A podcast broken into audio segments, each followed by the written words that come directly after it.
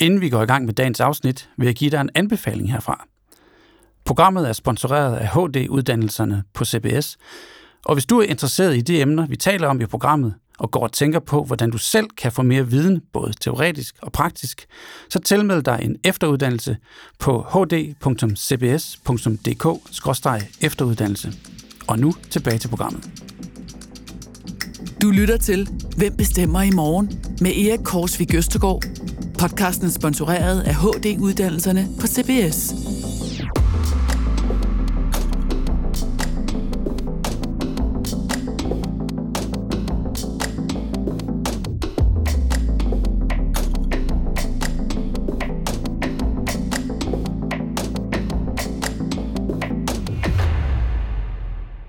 Sæson 2 af Hvem bestemmer i morgen har handlet om tre ting.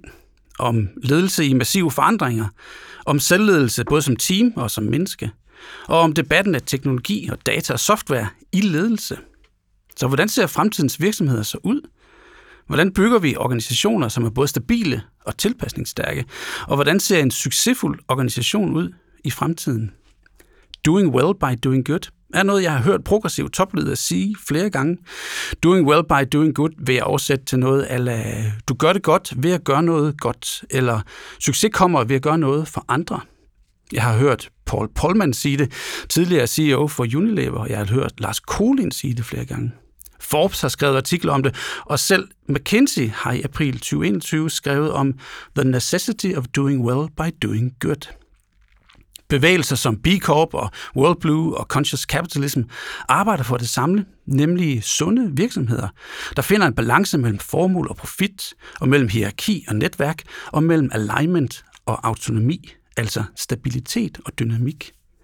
I lyset af de her kraftige udviklinger og paradigmeskiftet i ledelse, er jeg nysgerrig på, om sunde, bæredygtige virksomheder er utopi, om hvordan fremtidens virksomheder ser ud, og om det er noget, der allerede foregår i topledelserne og i virksomhederne i Danmark.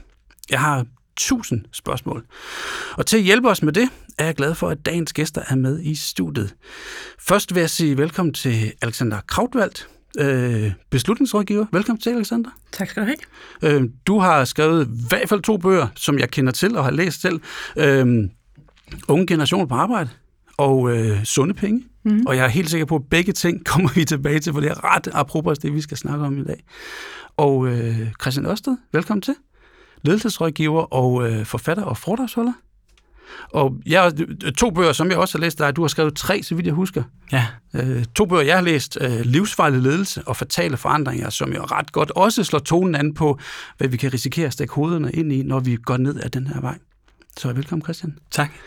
Og Henrik Søndergaard fra Roche Innovation Center Copenhagen. Velkommen til. Ja, tak skal du have. Du er senior leader og uh, transformation catalyst. Hvad laver sådan en transformation catalyst, Henrik? Ja, det er et skide godt spørgsmål, Erik. Det handler jo nok om at hjælpe folk med at øh, skabe en ny virksomhed sammen med dem øh, og arbejde med kulturen. Hmm. Øhm, og det er det, jeg efterhånden beskæftiger mig med, vil jeg sige. Findes, Henrik, findes sunde virksomheder overhovedet?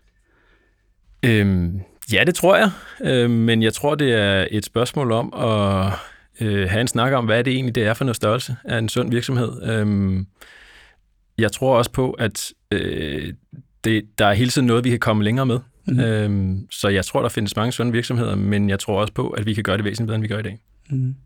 Hvis man har fulgt lidt med på, øh, på LinkedIn og andre af de medier de sidste år, halvanden tid, så har man måske stødt på nogle udtalelser, og også nogle podcasts fra nogle af jeres topledere fra Roche Global, blandt andet en øh, Bill Anderson fra Roche Pharma, som øh, taler om transformation, taler om et nyt arbejdsparadigme, men ikke nødvendigvis siger, hvordan det skal være. Hvordan er det at navigere i det, Henrik? For mig personligt synes jeg, det er en det, det er virkelig en inspiration, synes jeg, at vi har nogle seniorledere helt oppe i toppen af så stor en virksomhed, som jamen, på alle mulige måder åbner kassen og loftet helt op mm. og stiller store spørgsmål som, hvad kan arbejde blive for mennesker? Øh, det er i hvert fald i høj grad noget, der inspirerer mig, øh, og som også er med til, at jamen, vi kan åbne, vi kan strække tankerne langt, øh, for der er faktisk ikke rigtig noget loft på, hvor langt vi kan komme. Mm. Øh, og stiller spørgsmål, jamen, øh, blive kritisk over for de ting, vi har gået og gjort igennem lang tid, og så snakke om, hvad, hvad er det, vi gerne vil have, mm. øh, og hvor godt kan det blive. Kan folk holde til det? Også et godt spørgsmål. Øhm, og jeg tror også, at det er en del af det, som øh, rejsen kræver, det er, at det er noget, der foregår rigtig meget i øjenhøjde med mennesker mm. øh, på kontoret hver dag. Øhm, og vi udvikler det også i høj grad med dem. Og det er mm. faktisk i høj grad dem, der skaber det med os. Øhm, og, og jamen, min rolle er et spørgsmål om at, at være en hjælper og en guide og en coach og en inspirator øh, for at hjælpe dem med det. Kan du forklare lidt om, Henrik, hvad, hvad er det så, øh, hvordan tænker I så jeres, jeres, jeres virksomhed? Er, er det en forandring? Er I, væk, er I på vej væk fra noget eller hen til noget? Hvad foregår der, når I, når I tænker på den sunde virksomhed? Man kan sige, at vi kalder det jo en transformation, øhm, og i virkeligheden er det jo at skabe en, øh, en, en, ny, en ny virkelighed, som er på alle mulige måder øh, bæredygtig for mennesker, mm. øh, og dermed også for virksomheden. Øhm, og det betyder jo at skabe noget, som på alle mulige måder øh, kan bestå, øh, uanset hvad der ligesom måtte ske rundt omkring os. Øhm, og det kræver, at vi har øh, vi tager os godt af vores folk, så de har det godt. Øh, fordi så tror jeg på, at de kan skabe hvad som helst i virkeligheden inden for et formål. Øhm. Er, der, er der nogle af de her øh, filosofier, som I Selene er inde i. Der har været, der har været talt rigtig meget om Agile og Scrum og sådan nogle agile transformationer. Der har også været tale om noget, der er inspireret af sådan en som Frederik Laloux, hvor vi begynder at tale til, og andre af de her, man kan sige, mere eller mindre øh, øh lune øh, øh, modfænomener. Er der sådan en eller anden filosofi, Lene er inde i? Jeg tror i virkeligheden, at øh, vi læner os lidt ind i dem alle sammen. Øh, personligt er jeg meget inspireret af, af, af Frederik Lus tanker øhm, og, og i det hele taget mange af de nye tanker, der har været igennem de sidste 5-10 år, som jeg i hvert fald har stødt på. Det er meget nyt for mig i virkeligheden, øh, at, at drage ind på den her rejse. Jeg har måske været i det i en, i en 3-4 år nu, eller sådan noget, øh, og jeg er begyndt at tænke de her tanker. Øh, men i virkeligheden er det et spørgsmål om, at jamen, vi inspirerer os af de her nye tanker, øh, og så prøver vi at tage det og holde op foran os selv, og så sige, hvad er noget af det her, som vi gerne vil stræbe efter? Øh, og for eksempel at stræbe efter at, at gøre det bedst muligt for mennesker, øh, som noget af det, som Lalu taler ind i, er enormt inspirerende. Det er ikke et blueprint, så det vil sige, at vi skal samtidig også have skabt den virkelighed ind i vores egen forretning mm. med vores egen folk i takt med, at de er klar til det. Så det er med at foregå i øjenhøjde. Christian, øh, findes sunde virksomheder overhovedet? Uh, det er et stort spørgsmål. Det kommer an på, hvad vi mener med, at de er sunde. Mm. Uh, så hvad mener du, når du spørger? Jeg, jeg tror, det jeg oftest mener, når, når jeg hører andre folk referere til sunde virksomheder, så er det virksomheder lidt af det, som Henrik siger, som, øh, som har noget med, noget med intern bæredygtighed, som det ikke kun handler om, om det eksterne og om klimaet, men også internt, at man tager vare på hinanden, at man ikke ligesom udsulter eller udmager noget, at det er virksomheder, som, øh, som også har en, en overlevelsesevne. Det tænker jeg med sunde virksomheder. Ja, altså jeg, jeg tror i hvert fald, det er vigtigt, at vi skældner. at sige, øh, sund og overlevelse, det hænger jo øh, sammen. Og det var også det, vi så på i den gamle strategitradition der med fit to compete, og, og, og det er jo i virkeligheden en variant af survival of the fittest. Hvis du er stærk nok, overlever du. Og det er også det, Friedman er inde på. Siger, the purpose of a company is to uh, make a profit. Uh, hvor der sker et skift uh, med, med Drugger, hvor vi siger, purpose of a company is to create a customer. Det er simpelthen at skabe værdi for nogle andre end os selv. Mm. Det mener Friedman jo i virkeligheden også. Så spørgsmålet er altså lige, hvor, hvor går grænsen? Er den sund, fordi den overlever og klarer sig længe? eller den sund, fordi at den øh, bidrager til vores øh, samfund. Og, og der tror jeg, at der er noget både, både overtænkning, som vi er nødt til at have. Men sige, det er ikke nok at have fokus på, på egen overlevelse, og vi selv er sunde. Øh, vi er nødt til også at kigge på, hvordan vi bidrager til andre. Men det er klart, at vi er nødt til først og fremmest at se på, hvordan skaber vi noget for vores egne ansatte, og hvordan skaber vi noget for vores kunder, eller borgere, eller hvem det nu er, som vi øh, prøver at hjælpe som har en værdi, der rækker ud over i morgen, men den har altså også en værdi i dag. Og det er jo sygdommen, som vi tit har diskuteret. Øh, hvis vi får orienteret mod i dag, bare at klare os i dag, mm. så ser vi også nogle afledte effekter, som øh, jo nok også er årsagen til, at de store konsulentfirmaer er begyndt at interessere sig for det her nu, som ikke bare er for, for stress, så de bliver syge, men det er også, at man eksponerer virksomheden for en risiko.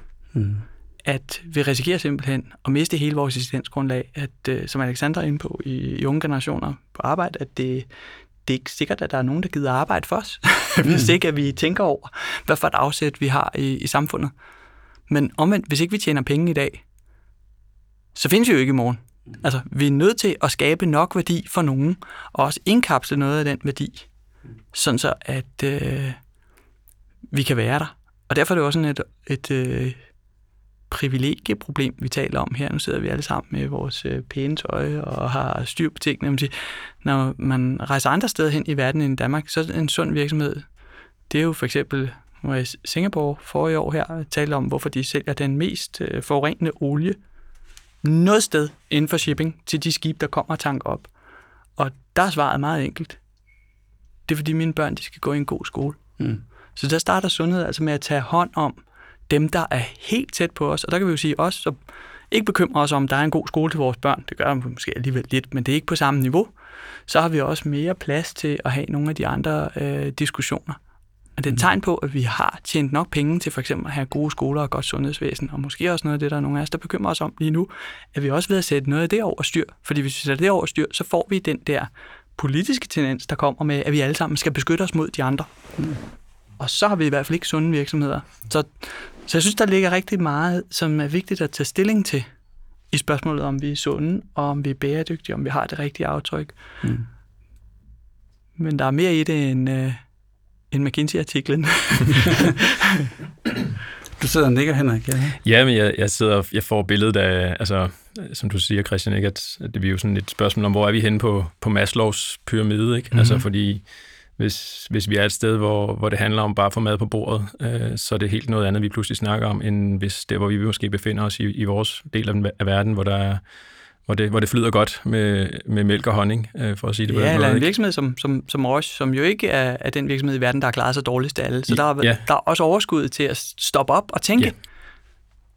skal vi noget bedre eller noget andet end det, vi er i gang med, hvis ikke vi stopper op og tænker? Helt, helt enig, og samtidig så synes jeg netop også, at det, når man så står i den position øh, og har så meget, lad os sige, overskud, så bør man også tænke så meget mere fremad og sige, hvad, hvad, mm. kan, vi så, hvad kan vi så gøre? Hvordan kan vi så være, øh, hvordan kan vi så være rollemodeller for, for hvordan fremtiden kunne se ud? Øh, og få, få endnu flere med i virkeligheden.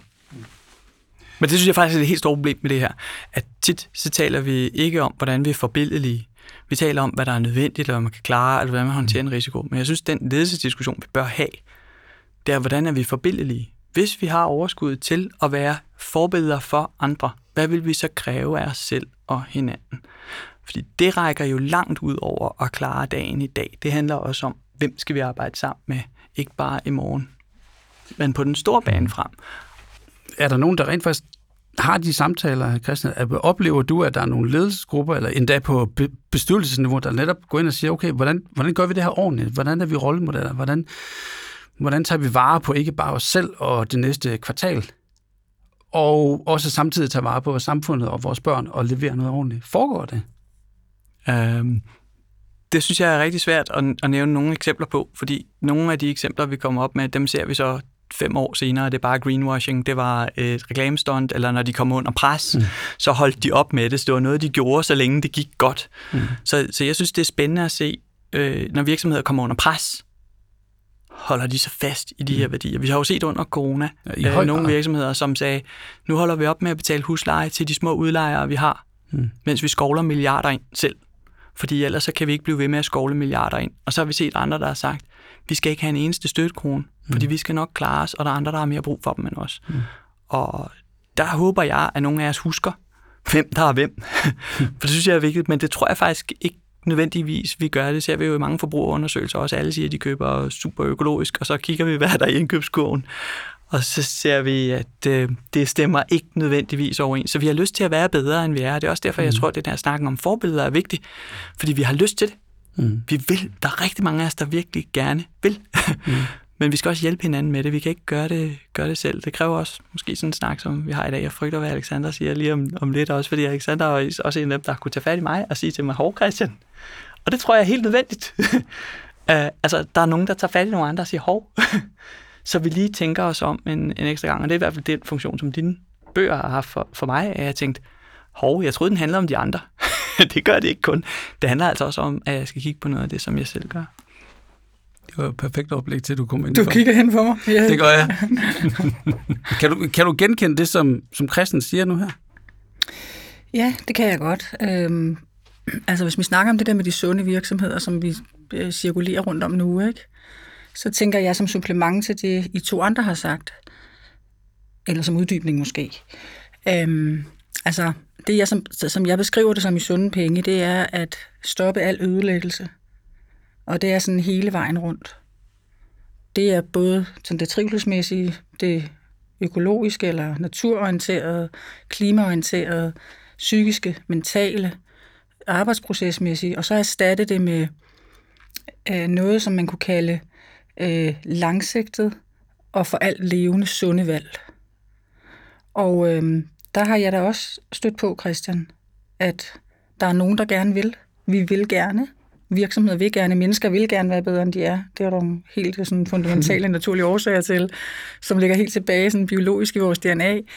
Øh, og det vil sige, at vi sådan overvurderer lidt, at vi så også kan gøre det i praksis. Mm. Og så sætter vi noget i søen, vi øh, projekterer et eller andet, som ser godt og fornuftigt og sundt ud, lige indtil at det bedre kan betale sig, eller man ikke har råd til, eller alligevel ikke gider, eller af andre årsager at presse udefra, så ligesom lad være med det der. Hmm. Og det er måske den største, øh, det største problem, den største problemstilling, vi står overfor i øjeblikket, det er alt det, der vi gerne vil, men ikke får gjort. Eller alt det, der vi i virkeligheden ikke vil, som vi gør alligevel, altså det, som ødelægger. Og hvordan mm. delen øh, kan vi manøvrere rundt i det der. Mm. Og der er jeg optaget af et ord, som øh, jeg elsker, konkret. At være konkret. Altså vi bliver simpelthen nødt til at blive meget, meget mere konkrete på, hvad det er, vi vil, hvad det er, vi vil forbedre, hvad det er, vi vil blive gode til. Der synes jeg, at verden er blevet så abstrakt og så floskel og så øh, uspecifik, at den er svær at handle på. Men hvem er det, der skal være konkret? Hvem, hvem, hvem løber med bolden? Det er jo først og fremmest øh, de virksomheder, som de er topledere, som tegner virksomhederne. Mm. De bestyrelser, som er med til at øh, ja, drive tingene igennem. At vi der ligesom beslutter, vi må, vi må være meget, meget, meget specifikke med, hvordan vi vil stoppe ødelæggelser, og hvordan vi vil fremme det sunde, og som Henrik og Christian var inde på til at starte med at stille dig spørgsmålet, hvad mener du med sundt, Erik? Mm. Det er meget nemt at rende rundt og sige sund, og det er der er ikke nogen af os, der kan sige nej til. Mm. Mm. Sådan var det også med alle værdierne. Der var ikke nogen, der kunne sige nej til respekt og innovation og kvalitet og alt det der. Men det, der er så afgørende, det er, hvordan? Med hvad? Mm. Og kan vi beskrive det, og kan vi ligesom blive enige om det? Og holde fast i det, så har vi en chance. Men ellers så kan det godt blive rigtig svært. Vi er blevet meget, meget ukonkrete i det moderne arbejdsliv. Meget ukonkrete. Mm. Det tror jeg, det der generer mig allermest, når jeg er ude som rådgiver. Det er manglen på det konkrete. Mm. Altså, netop det der, vi er så fokuseret på hvad og de store ambitioner. Men så kommer ned i, hvordan gør vi det? Det er jo der slaget skal slås. Altså, hvor, hvor har jeg bare set mange plakater og med kaffekopper og, og alt muligt, med alt muligt Vi er åbne og ærlige. Uh, ja, præcis, ikke? Og, og så nogle gange, så slipper der noget igennem. Jeg arbejdede øh, med en virksomhed, som havde besluttet fem værdier, og så kommer de på kaffekopperne, og, og en af dem var så, at vi skal tjene penge. Det var nemlig respekt og bæredygtighed og alle de gode ting, og så var en af dem, det var, at vi skulle tjene penge. Og der var simpelthen ikke noget mere pinligt for sælgerne i den virksomhed, end når man så skulle have en kop kaffe og så kommer man til at give en kunde den der med, vi skal tjene penge på vores kunder.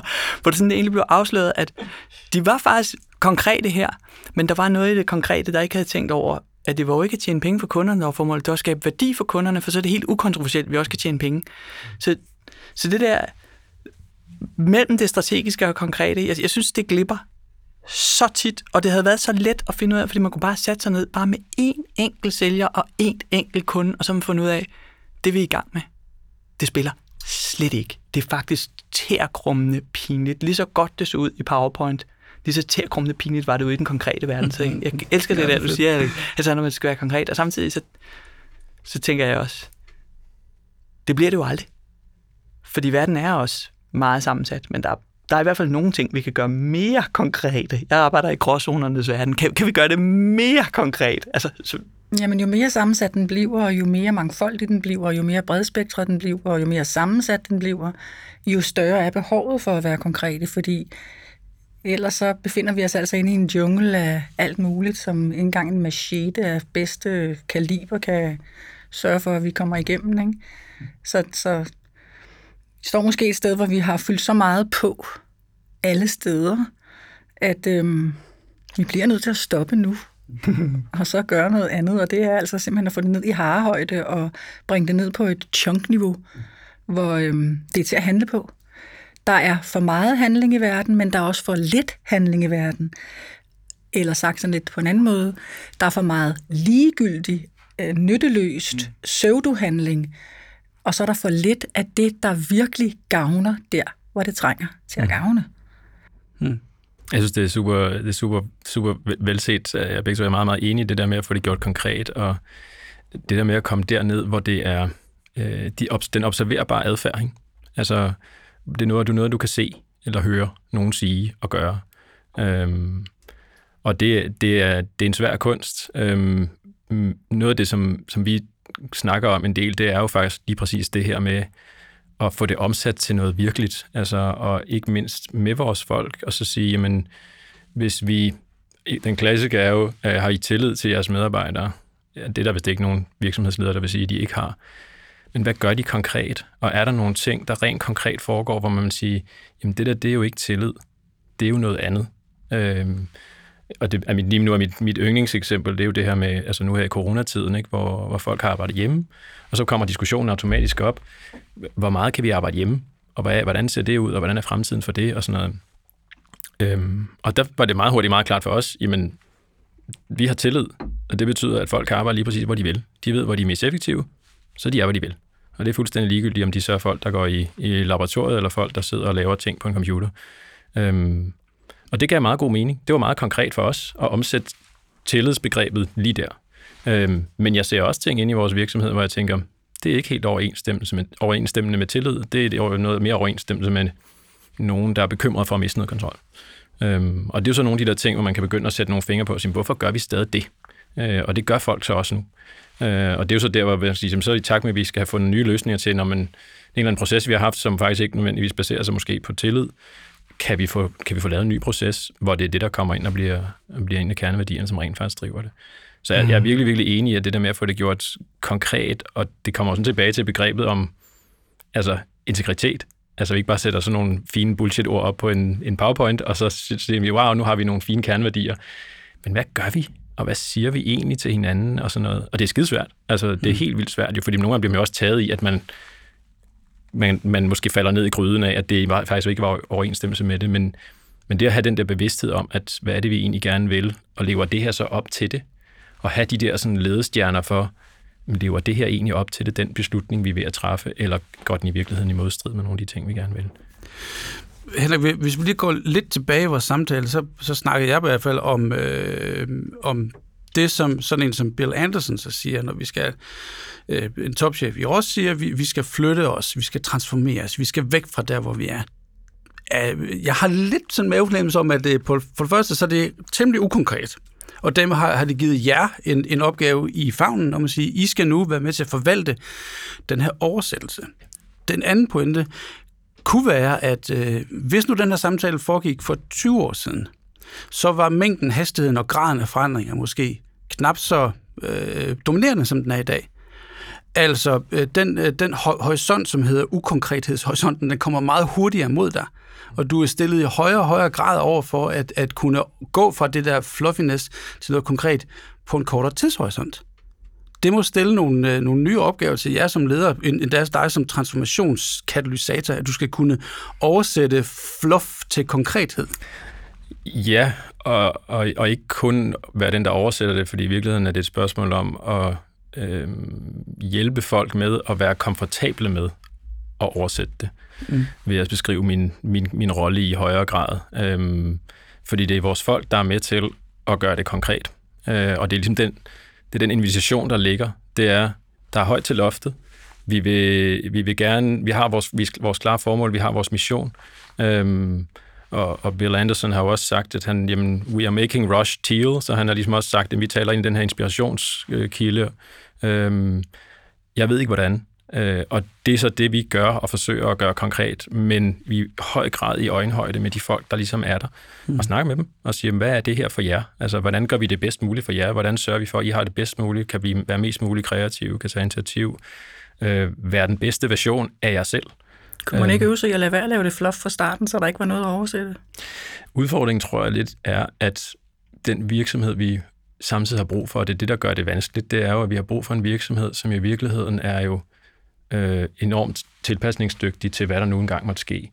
Øhm, og den der snak om, hvordan, hvordan får vi skabt en, en kultur, som er, er i stand til at, at, at, at skulle navigere og tegne det her kort, altså bevæge sig ind i et kort, som ikke er tegnet, fordi vi tegner det samtidig med, at vi, vi bevæger os i det, øhm, og kunne få mennesker til at være komfortable i den rejse. Øhm, fordi vi er bevæget os væk fra, at vi tror, vi kan forudse, hvad der sker i morgen. Øhm, og da vi ikke kan det, så skal vi i stedet for være i stand til at være ret meget på tæerne og kunne navigere nu og her. Det er enormt meget usikkerhed for, for mennesker, noget som jeg tror generelt mennesker ikke trives specielt godt med, at der er bare usikkerhed på mange fronter. Så der er noget der i, at hvordan, hvordan delen hjælper vi så hinanden med det? Hvad skal der til i den dialog, vi har med individet, den dialog, vi har sammen med hinanden?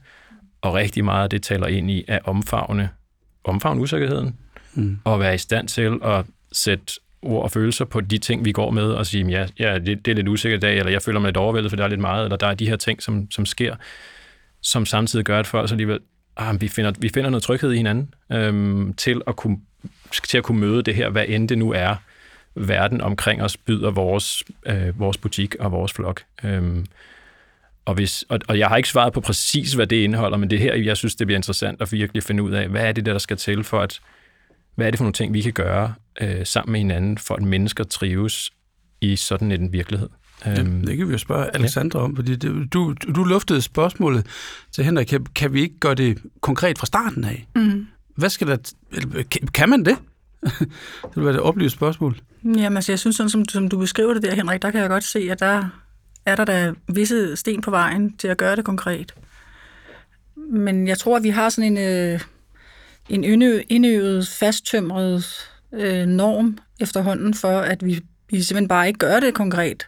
Altså, vi, vi er ikke vant til at tænke i at gøre ting konkrete. Vi har øvet os eller praktiseret i alt for mange år og bevæger os op i de der luftlag, som vi kalder fluff og sådan noget, ikke? Så jeg tror, man kunne gøre det mere, end man gør faktisk. Altså, det synes jeg i hvert fald, jeg oplever øh, i flere sammenhænge, når man sådan ligesom bliver tvunget, eller jeg blidt forsøger at tvinge øh, dem, jeg arbejder sammen med, øh, til, at, til at tænke konkret og sådan bliver ved med at gå efter dem, ikke? Hvad var det i virkeligheden, du sagde? Hvad, sagde, hvad, hvad, vil, hvad ville du? Jeg forstår slet ikke. Øhm, hvad du vil gøre? Nu sagde du, Henrik, noget omkring at gøre, ikke? altså adfærd. Øhm, der kan jeg huske, at Melene, mine kollegaer og jeg, vi skrev en bog for nogle år tilbage, der hed Oplagt at lede adfærd, og den handlede præcis om det, du siger der. Altså at kigge meget mere på konkret adfærd, i stedet for at kigge på det, du var inde på også, Christian, med alle de der mål og alle flofordene og værdierne og det, der lyder så godt, når man ser det på plakaten. Ikke? Ja. Øhm, men altså nedbryde det, dobbeltklik på det og nedbryde det. Men, men, men det at tale i ukonkretheder, kunne jeg godt øh, se som værende en fordel, når du arbejder i en, en øh, dekade, 10 år, 20 år i øjeblikket, som har mange forandringer. Så det at lægge sig stålfast på en strategi og på nogle taktiske valg, øh, det kan være teknologivalg, det kan være organisatoriske valg eller kulturelle valg, kan vise sig at være en hemsko for netop at have den der tilpasningsstyrke, og dermed en hemsko for at være bæredygtig og kunne tilpasse sig. Det er heller ikke det, jeg mener med konkret. Altså, for det har du ganske ret i, at jo mere bevægelige vi kan være at lave om os, os om, som verden bevæger sig udenfor, jo bedre stillet er vi. Men når vi så har besluttet noget, en gang imellem beslutter os for noget, så blive konkrete på det. Altså, hvad skal vi stille op med det? Hvad for en adfærd skal vi se? Hvad er det, vi vil gøre for kunderne? Hvad vil vi gøre for medarbejderne? Altså, hvordan er, det, hvordan er det, vi vil designe os igennem det her? Det er der, jeg mener, man skal være konkret, ikke? Mm. Jeg tror måske nogle gange, vi overvurderer adfærd. At vi kigger med adfærdsoptikken på. Og derfor kommer vi også til at tænke de gale ting ind, som hvad der skal være konkret. Jeg tror, vi skal tilbage til det, Henrik, du sagde. Du sagde noget om tryghed. Det skal være trygge. Og forudsætning for tryghed, der kan være to ting. Det ene, det er stabilitet. Hmm. Stabilitet giver tryghed. Stabilitet er også forudsætningen for forandring. Stabilitet er forudsætning for forandring. Vi kan ikke have en forandring, uden at der er et afsæt. Mm-hmm. Ellers det er kaos, det er ikke forandring. Hvis der er mangel på stabilitet, det er flux og kaos, og det er jo det, mange også oplever, at deres virksomhed er. Og det er jo på grund af manglende konkrethed, så er vi tilbage til mm-hmm. cirklen. Hvis vi har et afsæt, der er konkret, så har vi også en måde at håndtere tingene på, som er en forandring, uden at det er kaos. Og det er der mange ledelser, som ikke er dygtige nok til. De tror, at problemet i forandringer, det er acceleration, det er tempo, der er mange. Det er sådan en sandhed, som er forkert, man bliver gentaget hele tiden. Vi ser det på alle bøger om forandringsledelse. Der står der, der har aldrig været så mange forandringer, som der er nu. Og det har man sagt øh, i mere end 40 år. Læg lige mærke til det. Men det, som jeg tror er det relevant at kigge på, det er, at forandringerne har aldrig været så uforudsigelige som nu. Og opskriften på at håndtere hurtige forandringer, det er adfærdsledelse, og det er styring, og det er konkrethed. Hvis ledelsen ved, hvor vi skal hen, så skal vi ikke have en gættekonkurrence om, hvordan man går på arbejde. Men hvis det er, at vi ikke aner, hvad der kommer til at ske på den anden side, så er vi nødt til at klæde folk på, så er der stabilitet nok og tryghed nok, så de kan tænke selv. Så skal vi faktisk anerkende, at sandsynligvis så ved topledelsen mindst om, hvad der er rigtigt at gøre i situationen. At det er så tæt på opgaven som overhovedet muligt. Og så er vi tilbage til den der med tilliden. altså, hvordan får vi den forvaltet? Øh, så vi er nødt til at tænke, der, der er mange ingredienser i den her gryde. Adfærd er en af dem. Mm-hmm. øh, acceleration og mange forandringer er også en af dem, og det konkrete er en af dem. Men der er også noget omkring tryghed og stabilitet, og hvordan vi bruger hinandens dømmekraft, der hvor vi ikke kan se, hvad det er, der ligger om hjørnet. Og den store tendens, jeg ser nu, det er, at arbejdslivet bliver mere uforudsigeligt. Det er også uforudsigeligt, hvad konsekvenserne af beslutningerne de er. Bare sådan en, Henrik, nu sagde du den selv. Hvad gør vi med remote work? er det det rigtige, at folk selv beslutter det? Mm. Ved folk selv, hvad for nogle dage det er bedst at blive hjemme på? Eller er vi også nogle gange nødt til at tage styring, så vi sikrer, at nogle mennesker, som vi godt kunne tænke os mødes, de kommer til at mødes fordi det er den samme dag, hvor de er til stede rent fysisk. Jeg tror, der er stor forskel på folks evne til selv at producere møder. Mm. altså, så der er nogen, hvor vi siger, vi kan give dem fuld tillid. De er virkelig dygtige til at sikre, at de kommer til at mødes med de rigtige. Og så er der også andre, som har brug for adfærdsledelse. Hvor vi siger, prøv lige at høre, det her, det sker ikke af sig selv, venner, men der sker noget magisk, når vi samler de her otte mennesker i et rum, mm. og vi giver dem en opgave og samler dem op, når vi orkestrerer det her. Og det er jo en form for stabilitet, som slet ikke kræver nogen som helst dybere tænkning. Det er helt konkret, praktisk. På tirsdag, der skal vi gøre sådan. Det er jo også et af fundamenterne i arbejde agilt, som vi tit glemmer i abstraktioner, ukonkrete ting. Så vi, hov, hvad var det egentlig, en af forudsætningerne var? Det er vi samlede folk, det er ja, som skulle mødes at lave noget svært, hvor vi ikke nødvendigvis vidste, hvordan vi løste det, men vi finder ud af et skridt i den rigtige retning sammen. Betyder det så også, Christian, at hvis man som leder skal gå ind og prøve at tage fat i sin virksomhed og navigere igennem øh, de her år, vi har i øjeblikket, så skal man også sige, prøv at høre, drenge piger, alt det, der ligger over i den her kasse, det, det fungerer, det er stabilt, det rører vi ikke ved. Men alt det, der ligger over den her kasse, det kaster vi op i luften og begynder at jonglere med. Så kan det godt være, at graden af, af opgaver eller strukturer eller mekanismer, der ligger i de to kasser, måske ændres over tid, men der er i hvert fald nogle, nogle, nogle kasser, vi putter tingene ned i, så vi kan overskue det. Her der er det stabilt, og herover der flytter det sig. Kan man tænke på den måde? Jeg vil gå endnu længere, og vil sige, at trods for, at vi træffer forkerte valg om, hvad vi holder stabilt, så stabilitet i sig selv en menneskelig forudsætning for at kunne bruge sine tanker rigtigt. Så der er ting, hvor vi gerne vil have, at folk de spænder buen og tænker kreativt. Og der er også ting, hvor vi ikke ønsker, mm. at det er der, de skal bruge deres energi. Så selv hvis det var en ting, der kunne forbedres, så kan vi også godt aftale. Lige nu, der forbedrer vi ikke på den del. Nu har vi lavet en aftale. Det er det her, vi gør. Nu kommer vi videre. Det er ikke perfekt, men det giver os mulighed for at fokusere vores opmærksomhed på nogle af de virkelig hårde nødder, som er meget værdifulde at knække. Mm. Og der ser jeg jo sådan en udviklingshysteri i mange organisationer. Det hele skal ændres. Og så siger de, ej, hvor går det stærkt. Men siger, nej, I har simpelthen bare glemt at holde noget stabilt. Og det er et strategisk valg, og det er ikke perfekt, fordi vi ved ikke før, om det er de rigtige ting. Mm. Det finder vi først ud af undervejs. Mm.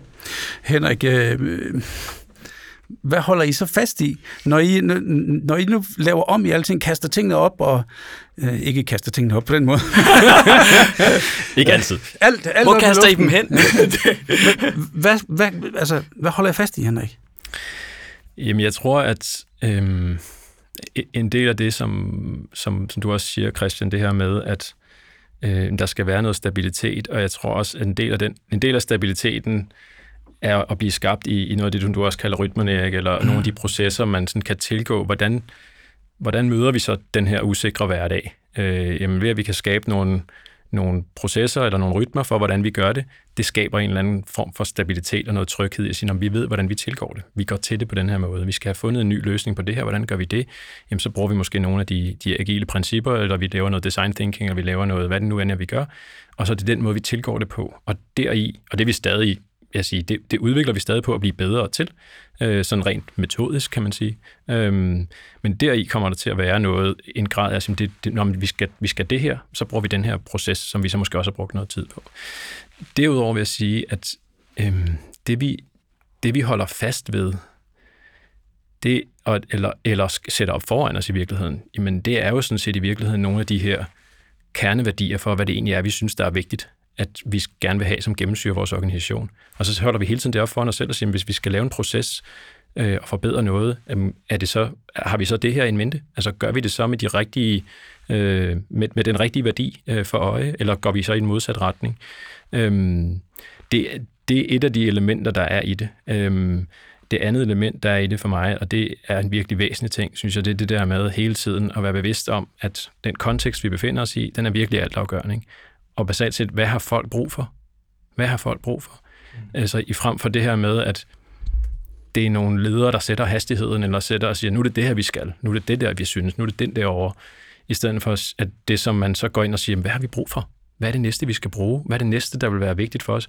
Og så snakker om, hvad vil vi, altså, hvad vil vi nå i år? Hvad vil vi prøve at ændre på i år? Øhm, altså med basalt set en prioritering af, at vi kunne gå i gang med at forandre alle mulige ting og sager, men hvad er det mest vigtige? Hvad vil batte mest lige nu? Eller hvad er mest på folks øh, agenda som noget, der er den største torn i øjet til egentlig at være øh, kunne, kunne udleve deres kreativitet. Nu sidder jeg jo i en forsknings- øh, og udviklingsafdeling, det vil sige, vi har i høj grad brug for, at folk kan udnytte deres fulde kreativitet hvad skal der til for det? Hvordan får vi sat det mest muligt fri?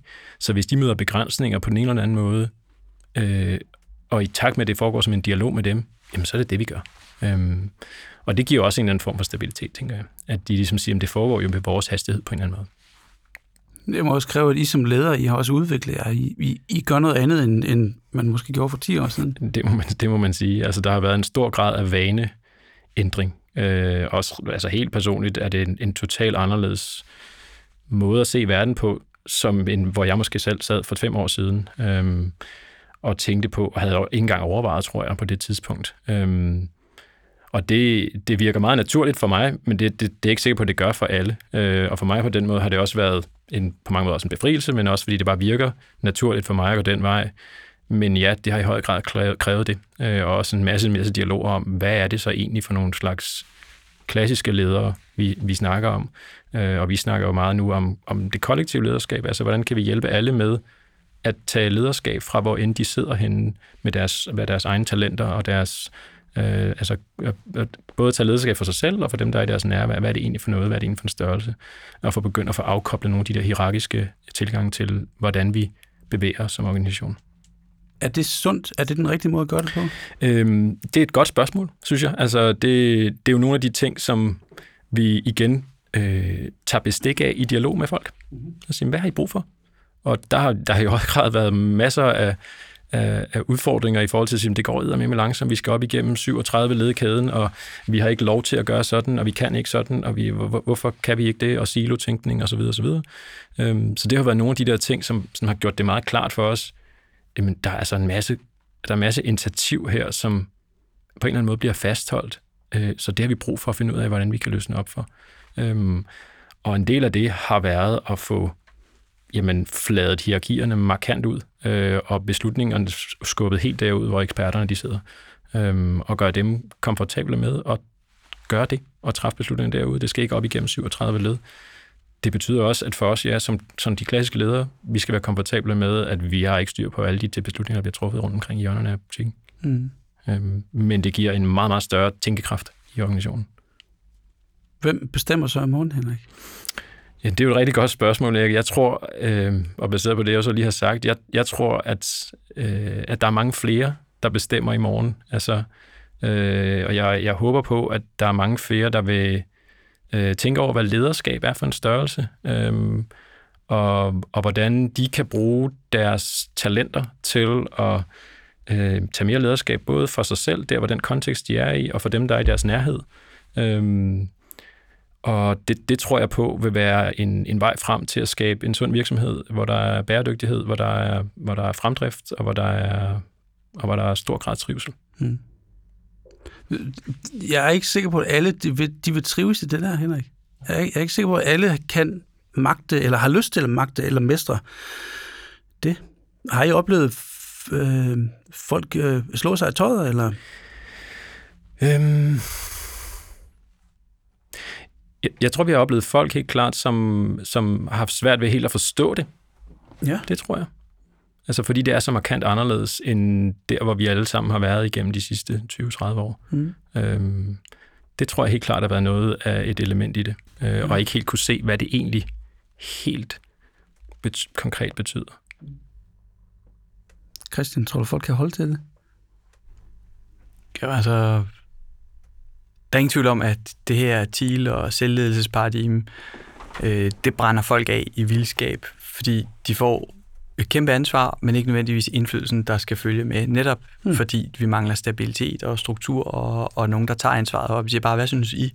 Og så må I selv finde ud af det. Og derfor så er alle de gode cases om TIL-organisationer, fra de- de store bøger om det, det er virksomheder, der laver vildt lidt komplekse ting. Så er det hjemmepleje, det er tomatproduktion, det er, det er ret standardiserede ting. Og jeg tror, det vi kommer til at se, det er, selvfølgelig så kræver det jo noget ekstra, så lægger vi også mærke til den der hjemmeplejevirksomhed, som øh, har kæmpe succes med det her. Ansætter de socioassistenter? Nej, de ansætter primært sygeplejersker, som er vildt overkvalificeret til jobbet. Det vil sige, de har så meget faglig overskud, så de også kan tage ansvaret for at drive virksomhed. Mm. Og selvfølgelig er det vildt fedt for dem.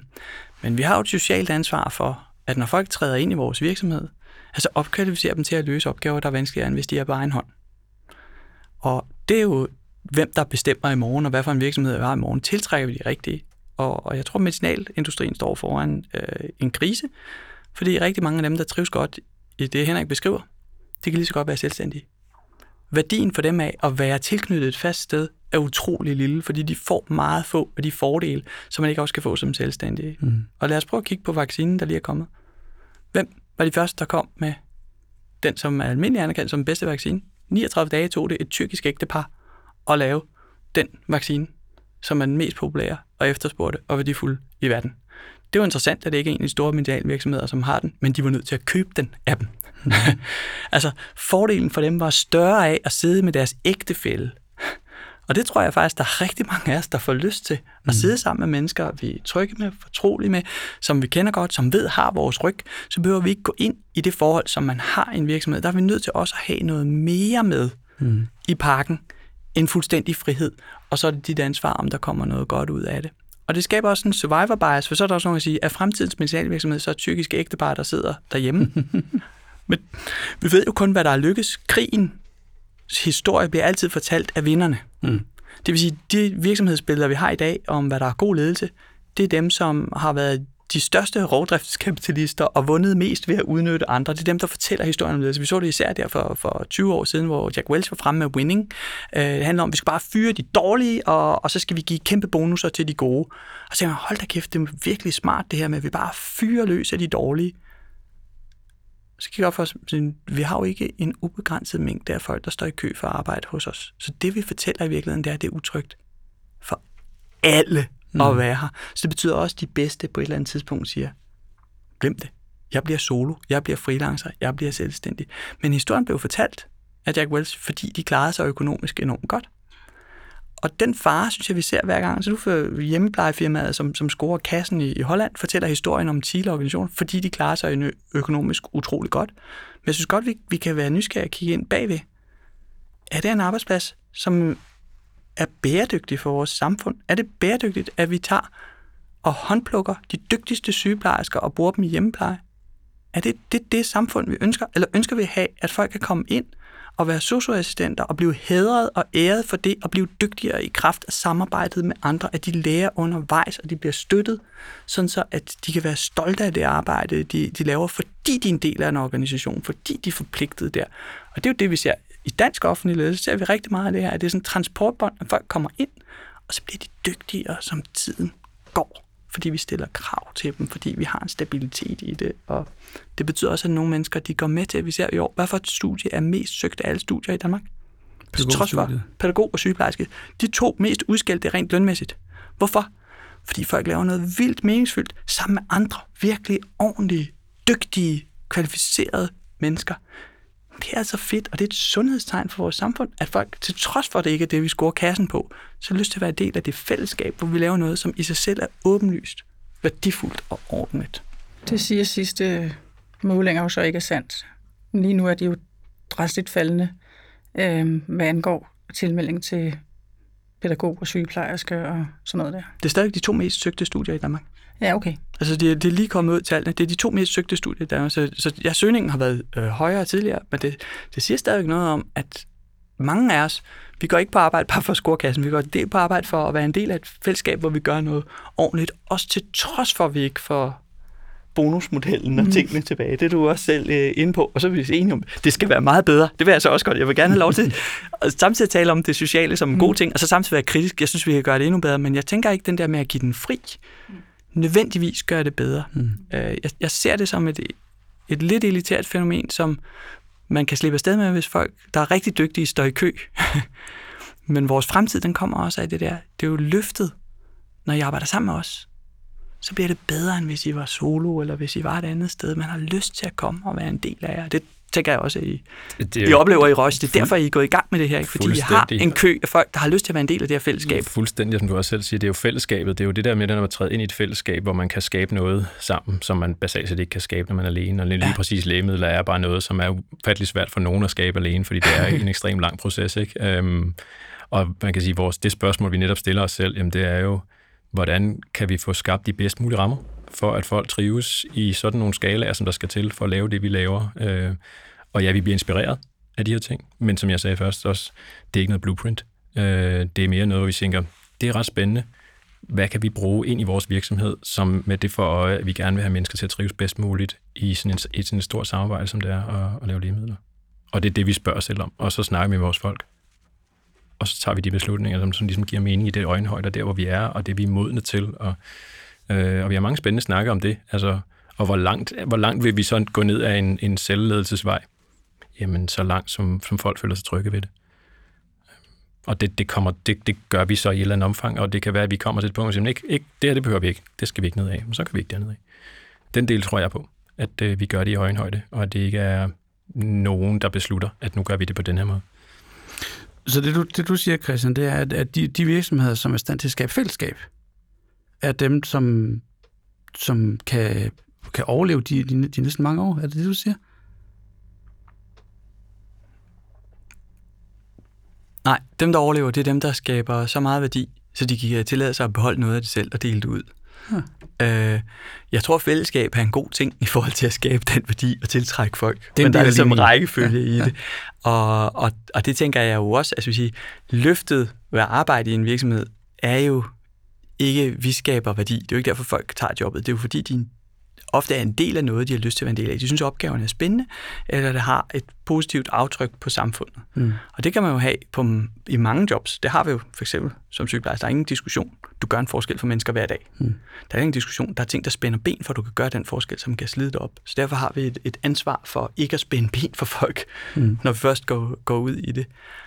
Og der har måske også været nogle medicinalvirksomheder, som har tjent så mange penge, så nogle af medarbejderne er kommet i tvivl om, hvad formålet var med virksomheden. Mm. Hvor det så er ekstra vigtigt at bevare kursen. Og der tror jeg ikke, trivsel er nøglen.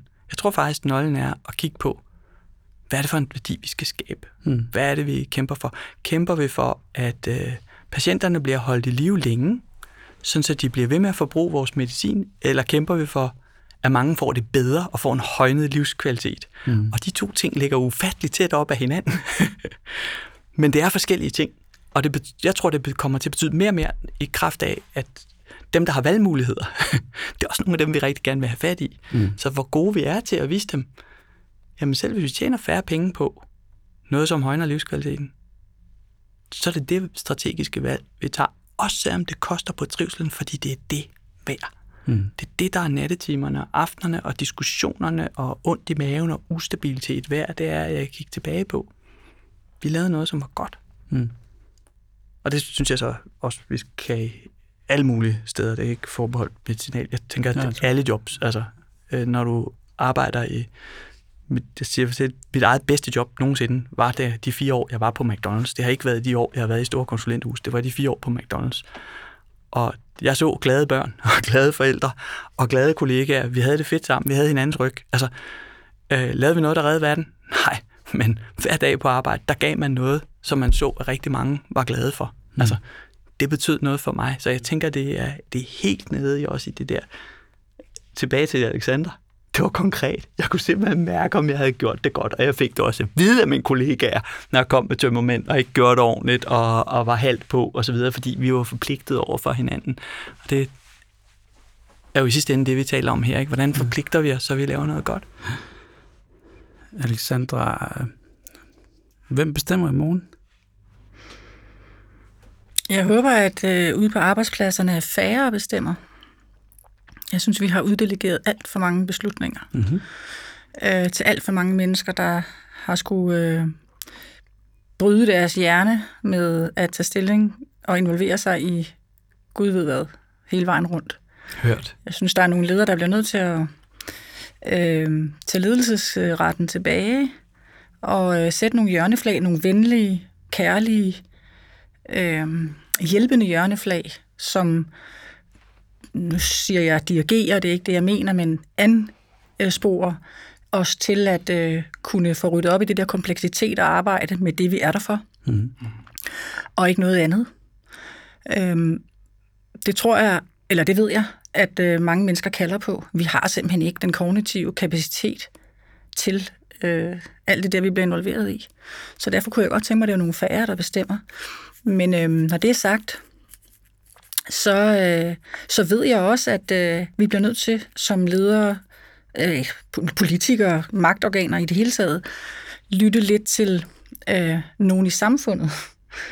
Øh, og der er, der er der nogen, der kommer til at bestemme, øh, og det bliver jo i særdeleshed dem efter os, de unge, Mm-hmm.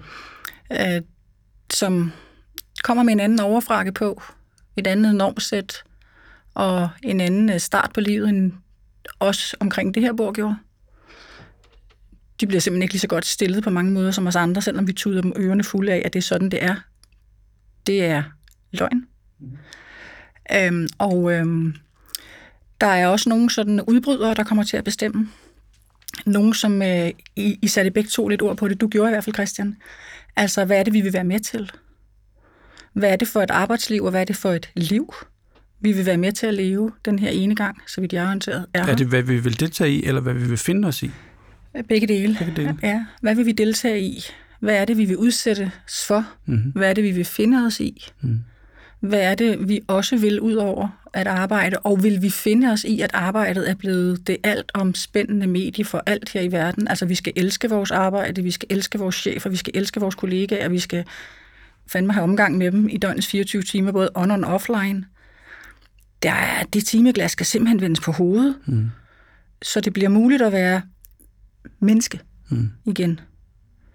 Og det indbefatter altså også, at arbejdet skal gennemføres på en, ja, vi har været inde på det, mindre kompleks, øh, mere stabil, mere strukturel, begavet måde, Mm. men også, at vi kan få lov til at holde fri, når vi har det og sådan noget. Det, det, det, du siger der, det lyder for mig rigtig, rigtig bæredygtigt, rigtig, som, som noget, der kan, ja, sundt. Mm. sådan noget, der er en, en sund virksomhed, sådan noget, som kan også få os til at have det godt og trives med vores liv, ikke bare vores arbejdsliv, men også vores eget liv. At vi, at vi bliver opfordret til, at det bliver påskyndet, at man også har de der egne refleksioner, at man finder sit eget selvværd, sin egen selvtillid, og finder ud af, hvordan man så gerne vil have sit liv om det så noget er, er på arbejde, noget er, er hjemme, og hvordan man så disponerer over det. Det kan jeg i hvert fald det kan jeg genkende fra nogle af de tidligere episoder, vi har haft, hvor folk netop har hævet det frem og sige, det der, det er vigtigt, og det er kommet for at blive. Både at vi søger det, men også at virksomhederne faktisk opfordrer til, at medarbejderne finder vej i det her. Ja, som, en, som bare som en opfølgende kommentar, så det er en af de ting, som vi snakker rigtig meget om hos os i øjeblikket, det er faktisk jo at hjælpe folk med at evne til at sige nej. Altså simpelthen. Øhm, og det er svært, fordi vi alle sammen rigtig gerne vil bidrage, og, øh, og vi ser måske i høj grad, at en stor del af vores værdi ligger i, at vi hele tiden tager ting på os, og stort ansvar, og gør ting, og det er i hvert fald det, jeg oplever med, med rigtig mange af mine kollegaer. Øhm, og det der med at blive bevidstgjort om, at, jamen, at det er ikke det, der forventes. Det forventes, at du virkelig sørger for at have et sustainable, et bæredygtigt arbejdsliv. Og hvordan ser det ud for dig, og for dig, og for dig? Øhm, hvad har du lyst til, og hvor har du lyst til at være? Hvad er det, der giver dig energi i dit arbejdsliv? Øhm, og hvad er det så, du siger nej til, og hvordan kan vi hjælpe dig med det? Øh, og det er så også en del af det, som, som er en, en, en ledelsesopgave, en coachingopgave øh, med, med folk i, i organisationen, øh, som er ekstremt væsentlig øh, i den her rejse, som, som vi også bevæger os på. Øh, helt vildt. Øh, og det tror jeg måske bliver en af de væsentligste. Øh, og det er så det her med, og det er det, jeg mener med i overført betydning, øh, og nu sidder jeg og laver quotes i radio eller i, i podcast, øhm, at, øh, at, at det er det her med det, det personlige lederskab for dig selv. Altså, at du bliver den bedste version af dig, så det vil sige, hvad er, hvordan ser din hverdag ud, for at den er rigtig god for dig? Mm. Det bliver det sidste ord i det her episode. Henrik, øh, hvor kan vi læse mere om dig og det, du går rundt og laver? Ja, jeg tror, det nemmeste sted at finde mig, øh, det er jo nok på, på LinkedIn. Mm. Øh, søge på, på Henrik Søndergaard og på Roche, så finder man mig. Fint. Alexander Krautvold, hvor kan vi læse mere om det, du er og det, du gør? Jamen, det vil jeg også bare henvise til LinkedIn. Det er jo simpelthen der, man mødes i dag, ikke? Og der var hvis altså, man har opdateret sin profil. det er jeg ikke engang sikker på, nu når du spørger, om jeg sådan har gjort til fulde, men der kan man i hvert fald finde mig bøger og så videre, så videre inde. Det gør vi. Christian Ørsted? Ja, jeg synes, I skal købe en bog. Altså, det er en god måde at møde mig på. Nej. Øh, jeg er meget aktiv øh, på LinkedIn også, og siger ja til, øh, til alle. Jeg synes, det her med LinkedIn er et sted, vi netværker med hinanden og interesserer os for hinandens idéer, er, er fantastisk. Så der kan man finde mig, så siger jeg ja.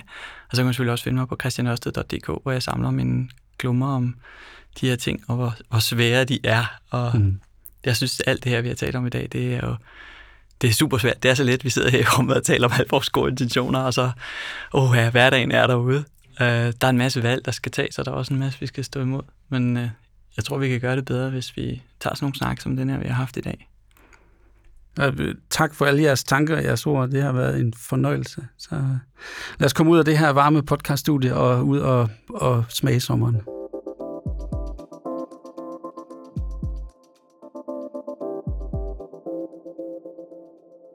At være konkret i en verden af uforudsigelighed, er der et paradoks om noget, som vi skal navigere i.